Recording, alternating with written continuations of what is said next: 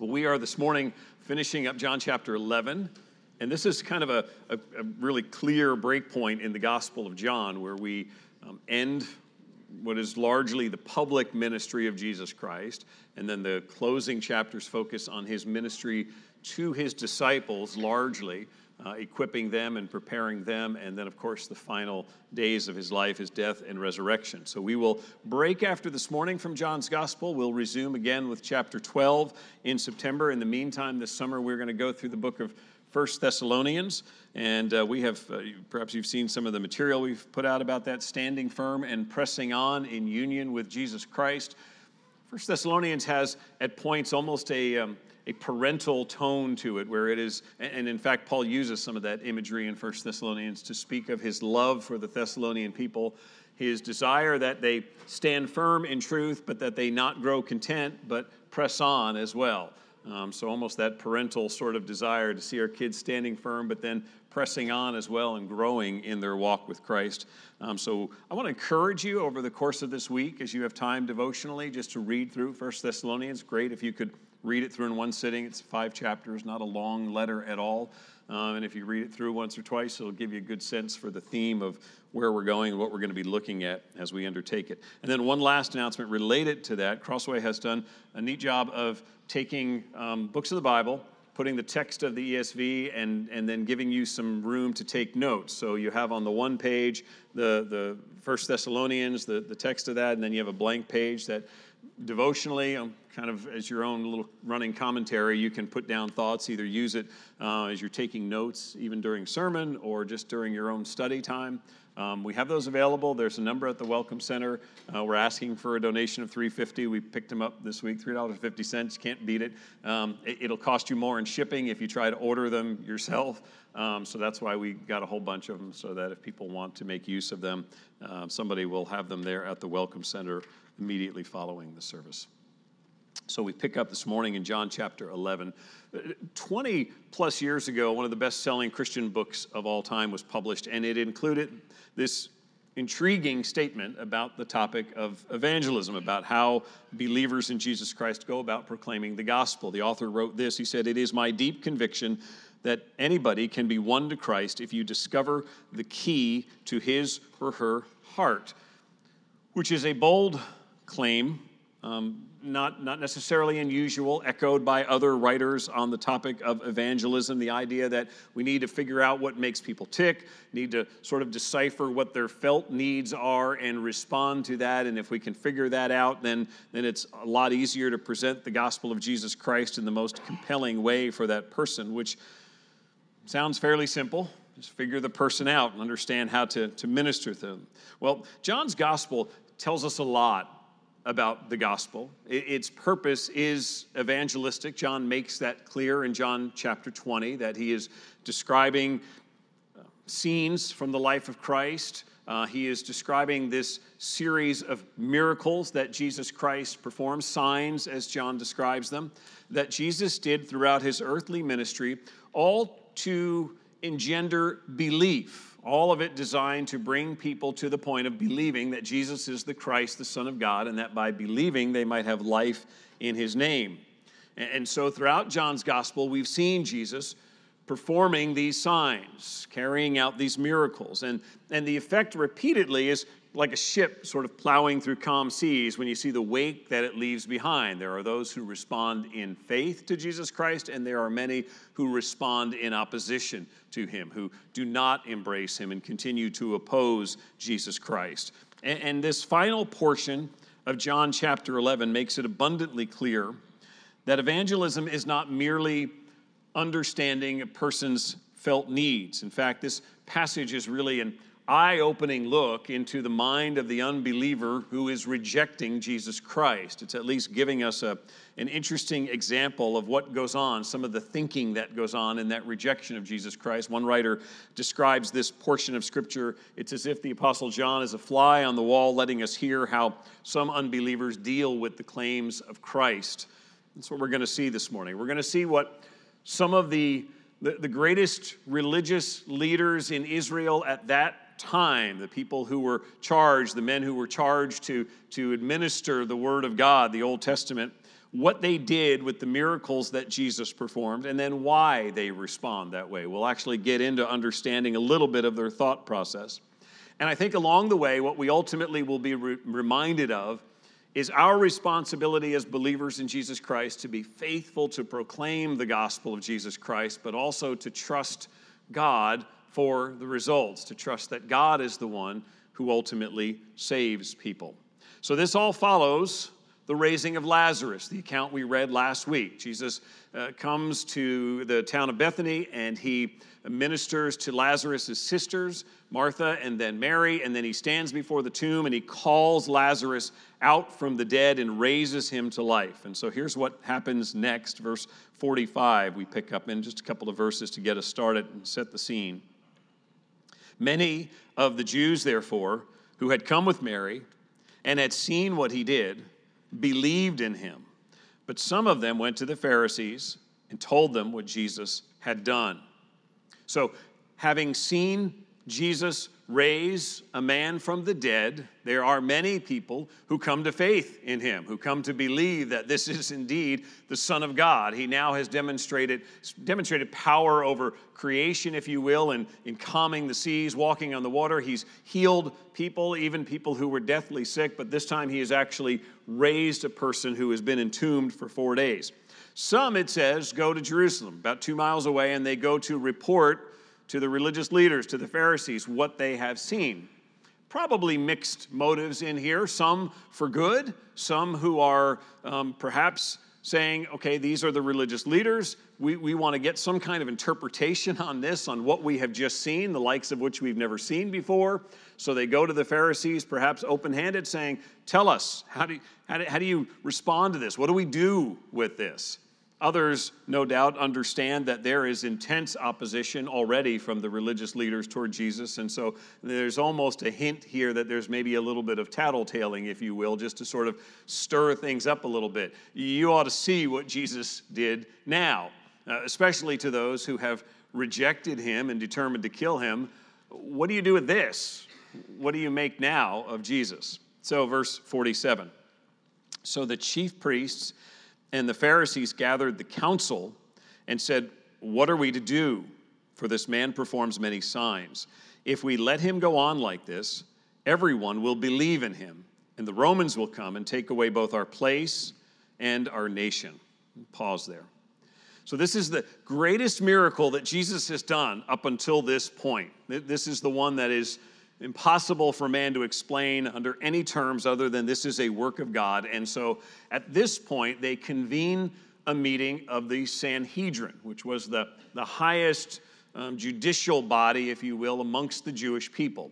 The Roman government was very much in control. There was nothing that the Jews were going to do that ultimately wasn't subject to the rule and scrutiny of Rome, but Rome did allow the Jews to have this council of priests and scribes and Sadducees and give them some measure of legislative, judicial, executive authority over the Jewish people in Israel, some, some realm in which they could operate, ultimately under the watchful eye of Rome. So when we see in, in the end with Jesus Christ, when it comes to executing someone, they still have to go and plead the case to Rome because that power lies with the Roman government.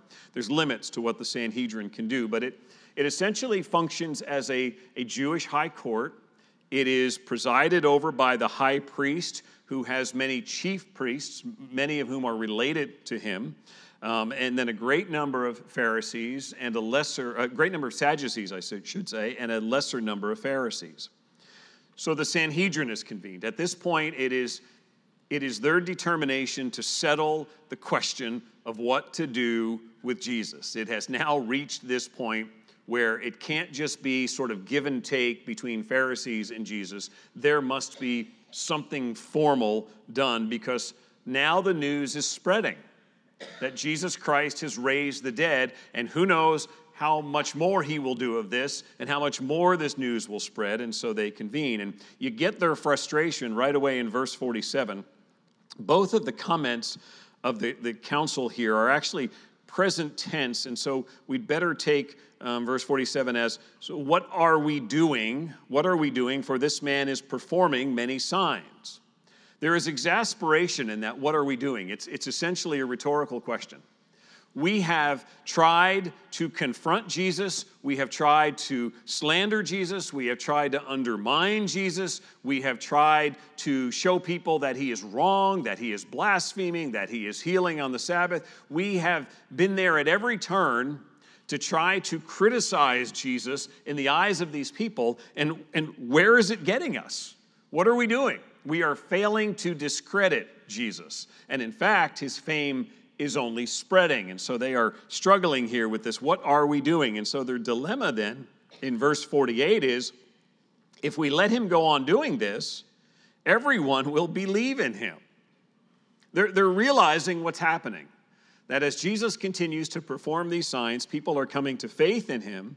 And the consequence that they see of this is the Romans will come and put an end to this. That, that what will happen is more people will embrace him. They will perceive him as their leader. They will look to him to rule the country. Inevitably, word will get to Rome. Rome will see him as leading an insurrection against Rome, and Rome will come in with its military and it will crush us. And so it says there in verse 48 that um, they will come in and take away both our place and our nation. That reference to our place could have a couple of meanings. One could be a reference to the temple. In the book of Acts, there's a couple of places where the temple is referred to as this holy place. And so they could be talking about the Romans coming in and devastating the Jewish temple. Or it could be much perhaps more crasser than that, which is they're, they're going to take our place, our, what we have, all that, that belongs to us as members of the Sanhedrin. Either way, it is all about them. Their standing, their power, their place will be lost if the Romans decide that this Jesus from Nazareth is now a troublemaker and a threat to the empire, particularly in Israel. The, the members of the Sanhedrin are now entering panic mode because if this continues to go on, people will believe in him and we will lose what we have what's happening here is really valuable for us in terms of when we get to those the, the, final 24 hours of the life of christ. Because what we're really seeing here ultimately is the, the trial of jesus christ. He is being tried in absentia. This is the, the hearing that is being done by the highest body in judaism to debate Jesus, what to do with him, and to come to a place and a verdict and a sentence. So, this is really the trial of Jesus Christ. It's long noted that when you come to the accounts in the Gospels of his arrest and, and sort of trial and conviction, that it is all just vastly hurried, that he is arrested at night in stealth, that he is sort of rushed before the priest, the chief priest, and, and it's just, he's brought to, to Rome and said, crucify him. We're, we're done with him. And, and that violates what we even know historically from Jewish practice and tradition of that time, which was you could not proceed from trial to sentencing without at least a full day, a full 24 hours passing for time for deliberation and meditation on it. And so people have often looked at that and said, How, how is it that, that they could do this? Is, is it just strictly their hatred for Jesus? That's part of it. But in, in the minds of the Sanhedrin, this is the trial. They've already followed the process through. They just did it without Jesus being present. They came, they met, they discussed, and they determined that Jesus must be done away with, and that all that's left to do at this point is just arrest him and take him in and fulfill the execution. They are already demanding the death penalty. So when you come to a passage like Mark chapter 14, verse 1, it, it's speaking of just before the Passover, says the chief priests and the scribes were seeking how to arrest Jesus by stealth and kill him. It's because this Sanhedrin had already done the trial and the verdict and the sentencing, and all that was left was to complete the task. Try to arrest him at a time when it will cause the least commotion because of all the people who believe in him, and quickly move him along to execution. So they're gathered to figure out how to do that. What do you do with Jesus? All of our prior efforts to address him in some way have failed, and he is now continuing to perform signs. And as we see it, if he continues, he will bring about the wrath of Rome, which will mean the destruction of Israel. So, verse 49. But one of them, Caiaphas, who was high priest that year, said to them, You know nothing at all, nor do you understand that it is better for you that one man should die for the people not that the whole nation should perish. So here is Caiaphas, who holds great power. He is the sort of presiding judge, if you will, over the Sanhedrin. He has been the high priest for more than a decade. And so when John makes the comment that he was high priest that year, John is not showing, as some critics will say, well, he's showing ignorance of the fact that Caiaphas was already high priest. What he's simply pointing out is that Caiaphas was the high priest during this particularly fateful year, the year when the, the, the Jewish people would actually reject their Messiah. Uh, this year of all years is when Caiaphas is high priest. And so he's talking about the, the fact that this is a pivotal year. The high priest and his family had enormous power in Israel. They lived well, they enjoyed what luxury there was, and he was clearly, as you see by his attitude, not about to sacrifice what he had for this untrained, itinerant preacher, sort of rabbi from Galilee who is stirring up trouble. Caiaphas is saying, we're, we're, not, we're not going down this path with this guy. And so that's why verse 49, when it says his first comment, as the Sanhedrin has sort of been in panic mode about what do we do, Caiaphas steps up and goes, Don't you know anything? It, essentially, Caiaphas is saying, Are you fools? This isn't subject for debate.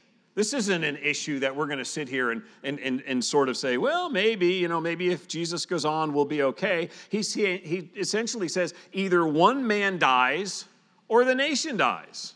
So, so what is there to debate? If you've got one guy versus a whole nation, you sacrifice the one guy and you end this and you preserve the nation. This is, this is political expedience at, at its finest at this point. Caiaphas just looking and going, this is practical, guys. Aren't you thinking? Are you fools?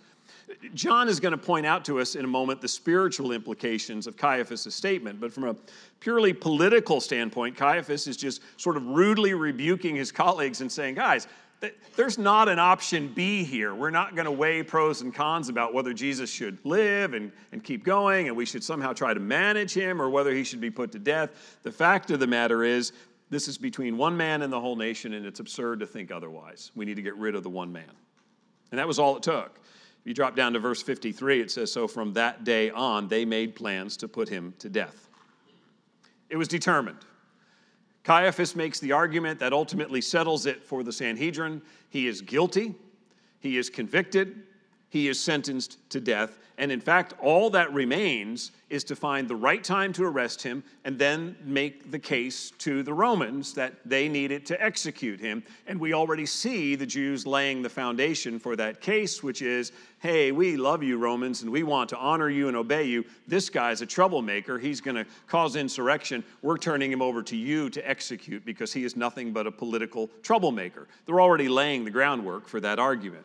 So, here, here are Israel's greatest, at that point in history, by, by virtually any definition, greatest religious minds, scholars in the Old Testament, the, the men that people would look to to give them understanding of the law of Moses and how to practice good Judaism.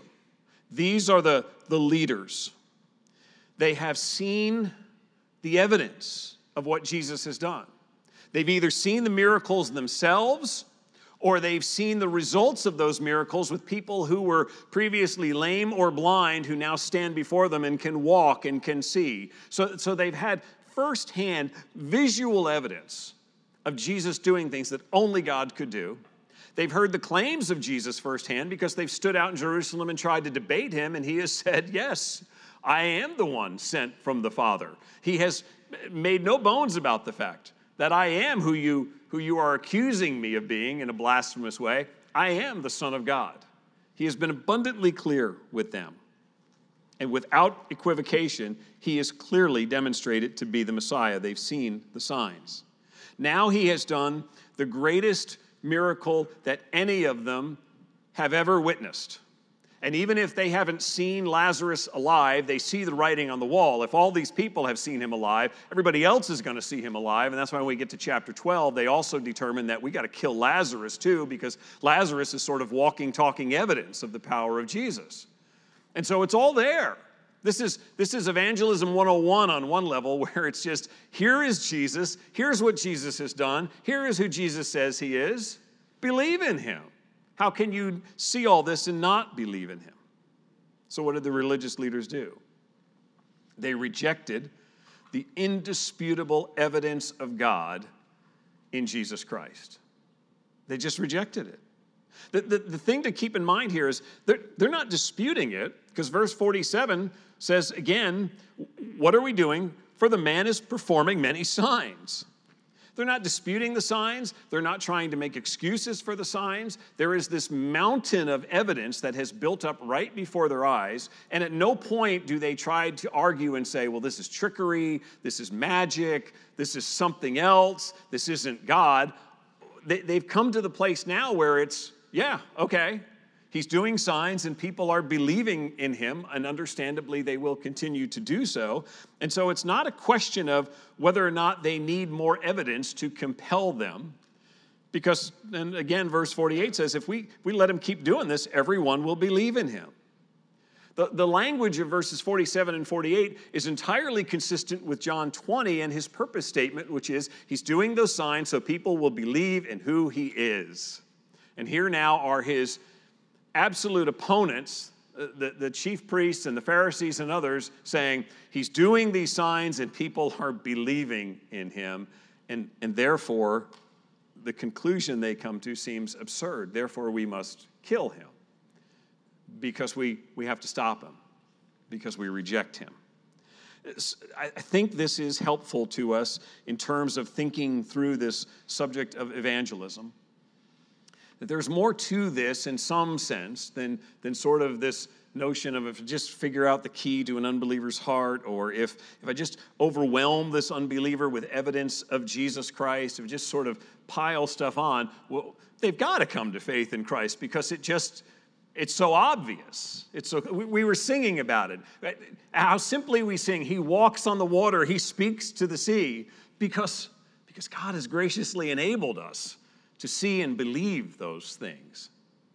We think, well, that, that should just overwhelm people. And yet, it's important for us to understand unbelievers, to, to know unbelievers, to build relationships with unbelievers, to be engaged in their lives and, and, and look for ways to talk of Christ and the gospel. Jesus demonstrates that even with the, the woman at the well. He's got obviously omniscient knowledge and doesn't need to explore and ask questions, but by the same time, he's, he's talking with her, he's engaging with her before he's beginning to confront her. And so there's, there's value in that. There, there's, critical importance in us understanding the gospel and being able to recite the gospel and us understanding the evidence for, for Jesus Christ and the truthfulness of Scripture. But we should never fall into the trap of believing that just because we've sort of figured out a person's felt needs or because we've, we've done such an airtight case about Jesus and, and why this all must be true, that therefore they must get saved. I mean, what, what else is left? We, we've done it so well at this point. And yet you look at this and it is evidence to the fact that they had seen and heard it as plain as day. And they said, No, no, we reject him. It, it, this is just reminiscent of what God says to us in Romans chapter 1 when it makes it clear that the, the existence of a creator God is evident to all people who just simply look and see creation. Romans 1 argues that they, they, they can't deny it unless they suppress the truth in unrighteousness because there is the existence of God in the order of nature. And the, what we see that just fascinates us about nature speaks to the fact that there is a creator God.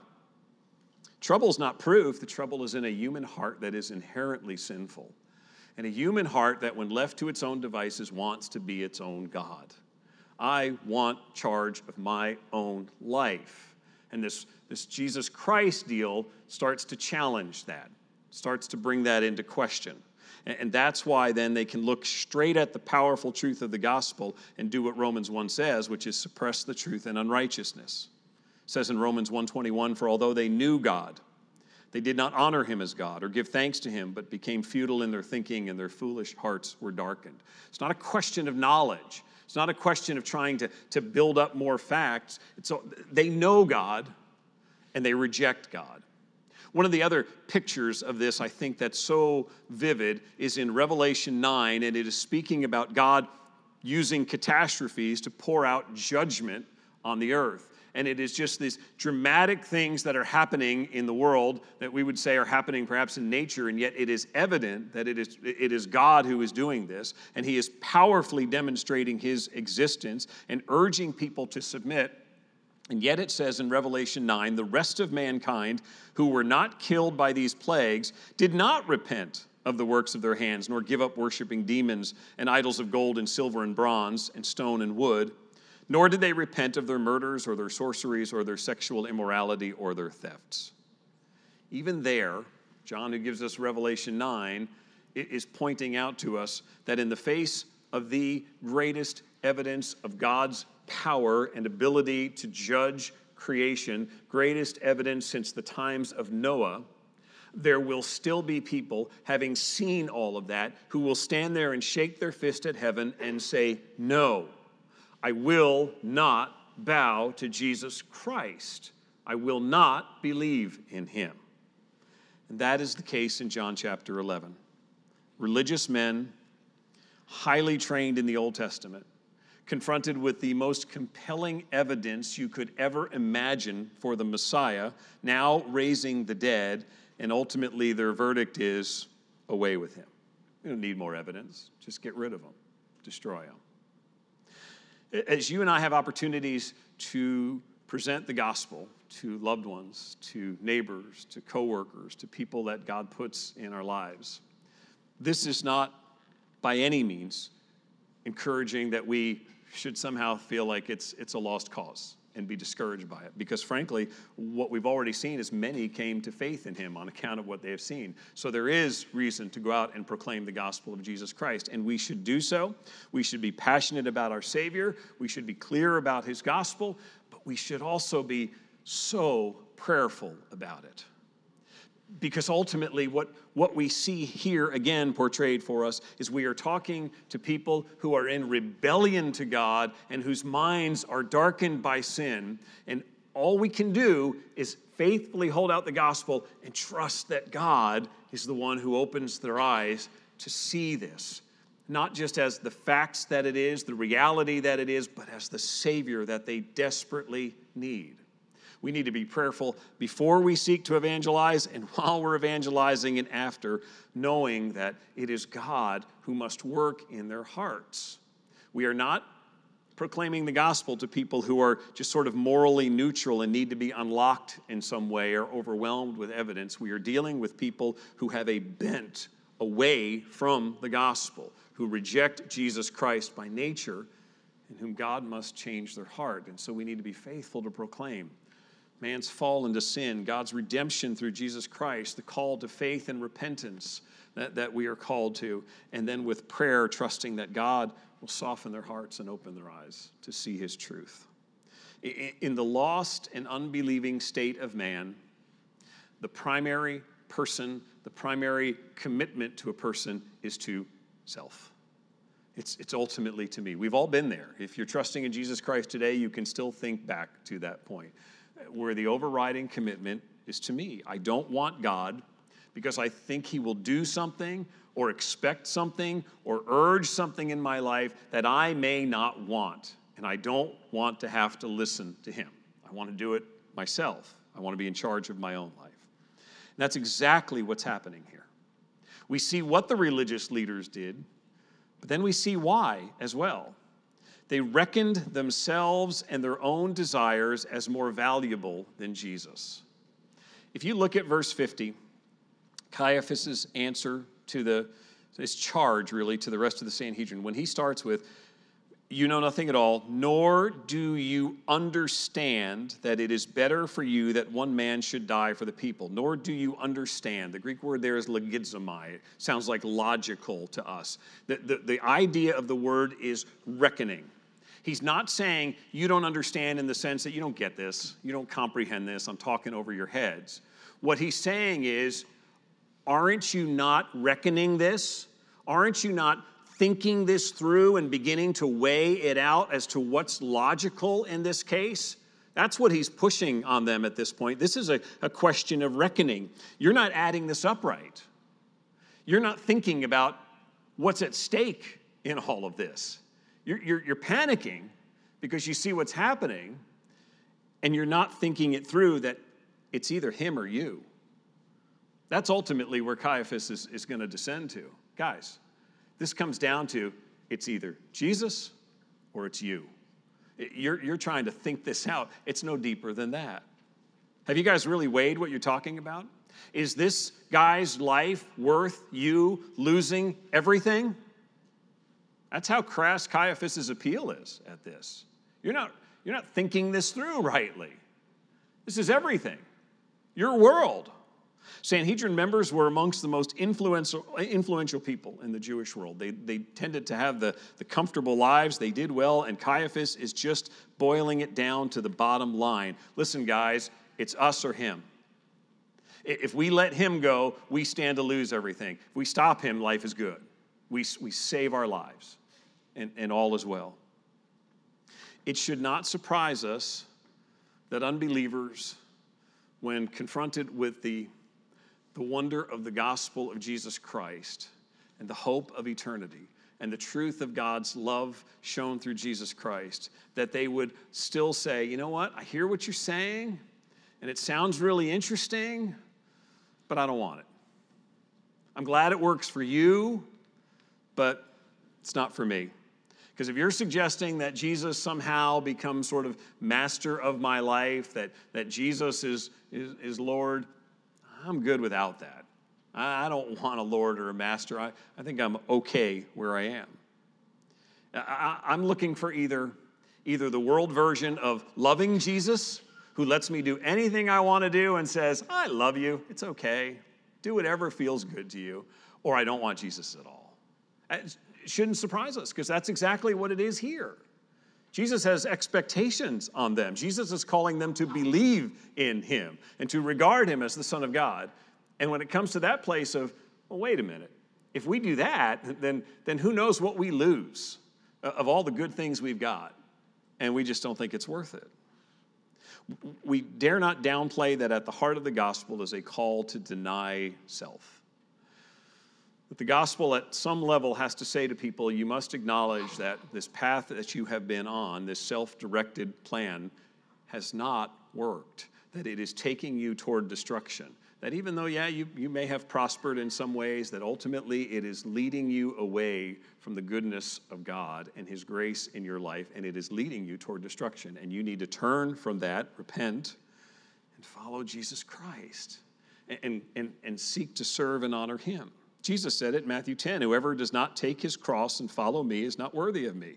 Whoever finds his life will lose it, and whoever loses his life for my sake will find it.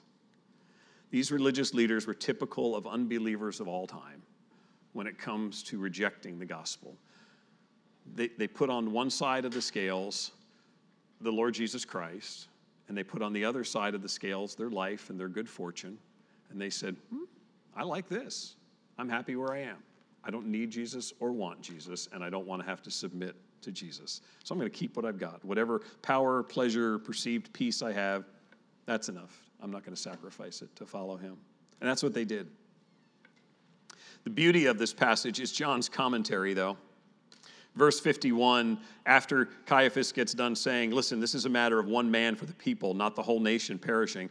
Verse 51, John writes, He did not say this of his own accord, but being high priest that year, he prophesied that Jesus would die for the nation, and not for the nation only, but also to gather into one the children of God who were scattered abroad. So from that day on, they made plans to put him to death. The beauty of this is John pointing out that both he, as the author of the Gospel of John, and Caiaphas, as this unbelieving high priest, both understand Jesus' death to be substitutionary.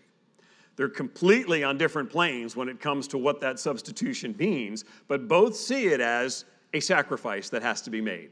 From Caiaphas' point of view, it is a political sacrifice, and from John's point of view, it is the ultimate sacrifice for the souls of man. Leon Morris puts it this way either the nation dies or Jesus dies, but if he dies, the nation lives. It is his life instead of theirs. This, this is the pivotal moment where Caiaphas makes the statement that sort of seals the deal for Jesus Christ. We, why are we wrestling with this? Sacrifice him and save the nation, right, guys? Oh, yeah, all right. And that's the end of it. The, the, the, the remarkable historical irony of all this is in a very short time, Jesus Christ would give his life and be put to death on a cross and then risen again. About 40 years from this time, in AD 70, the Romans would come in and crush Jerusalem and, and, and take out the Jewish leadership at that point eh, eh, because of charges of rebellion against them. So not only would they have rejected in, in that short time period their Messiah and sent him to the cross, but they would then lose their nation anyway because of their sin and rebellion against God. They would still lose their nation to Rome. Jesus Christ did die a substitutionary death, but as John says in verse 52, it's not just a question of his substitution for the nation, the Jewish people, but also to gather into one the children of God who are scattered abroad. It was far more than Jewish people who would come to him in faith. He died to gather to himself one people, one children of God who are scattered.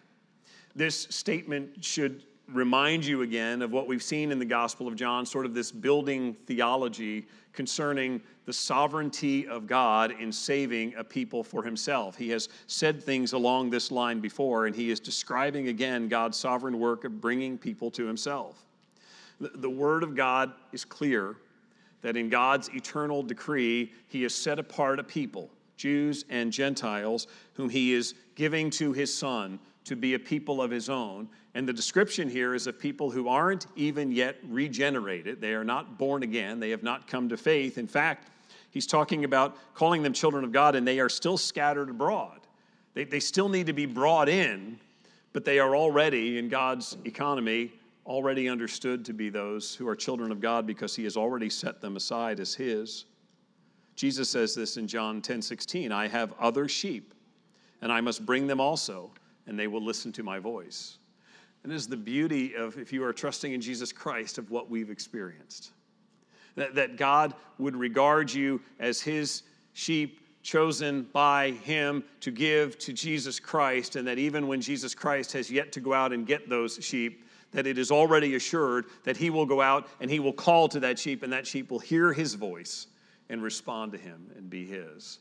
That is God's grace at work in our lives. God the Father ultimately giving a people to his Son, and his Son securing their salvation on the cross. Last part of this then says, verse 54 Jesus therefore no longer walked openly among the Jews, but went from there to the region near the wilderness to a town called Ephraim, and there he stayed with the disciples. Now the Passover of the Jews was at hand, and many went up from the country to Jerusalem before the Passover to purify themselves. They were looking for Jesus and saying to one another as they stood in the temple, What do you think? That he will not come to the feast at all? Now the chief priests and the Pharisees had given orders that if anyone knew where he was, he should let them know so that they might arrest him. The final events in the earthly ministry of Jesus Christ are now set into motion. This is where we end in John chapter 11. The trial is now complete. The case is now sealed insofar as the, the Jewish authorities are concerned. They have convicted Jesus. They have sentenced Jesus. They are simply bent on killing him, and it is just a matter of time now between where and when they can accomplish this, where they can get him and ultimately sacrifice him on the cross. They think for the nation, he knows it is for his people. For we who have been saved through the work of Jesus Christ, we have the joy and the privilege of proclaiming this gospel. Despite the the hostility and the rebellion and the rejection of these Jewish leaders. There are all throughout, we've seen in John chapter 1 through 11, people who at various moments, at glimpses of Jesus, turn to him in faith and believe. They respond. And you and I have that privilege of sitting on the front row of the uh, uh, as an audience of the work of God when we are able to share that gospel with someone and see God, by His grace, use that as just another piece in their life toward bringing them to Himself, sometimes even being able to be the witness to see that person surrender their life to Jesus Christ. We should do that, and we should pursue that, and we should tell people plainly this truth about the Son of God and encourage them and exhort them to believe in Him and prayerfully trust as we do that praying before and during and after that God will change their hearts. That He will take them from a people who are reckoning that somehow their own life is better than Jesus' life and they're not sure about that, that He would change their hearts so that their reckoning would be made clear and they would see that I can only have life through Jesus Christ. There is only hope through Jesus Christ. That He would open their eyes to the truth of a Savior who did give His life as a ransom. Would you pray with me? Father, we come before you thanking you for this great eternal plan of redemption. We see scenes like this, and, and, and they are difficult to stomach in some sense that, that, that men who had spent such time studying the Old Testament could carry out such evil, could be in the presence of the Son of God and see him working in power and ultimately choose to consign him to death. And yet, Lord, it is just a sweet reminder to us that this is the unfolding of your sovereign plan. That he would come to his own and his own would not receive him. It was all foretold, and it would open the way for Jesus Christ to lay down his life on the cross to surrender it as a lamb going to sacrifice for us and for our sin. Father, were it not for your grace, we would stand there as those Pharisees and Sadducees and look at our wealth and our position and all that we have. And were it not for your grace, we would choose ourselves every time over Jesus. By your grace, you have brought many who are here this morning to believe that sacrificing all for Jesus is much better.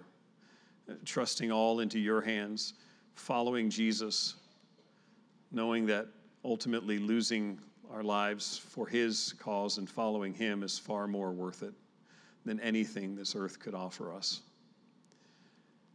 Lord, help us to be a people who would be glad proclaimers of the gospel of Jesus Christ. Help us to do so boldly, unashamedly to call people to believe in our Savior, to see Him for who He is and what He has done, and to repent and have faith in Him. Father, if there's anyone listening this morning who has not trusted in Jesus Christ, we would plead with you to open their eyes and soften their hearts and cause them to embrace Jesus Christ as the Son of God.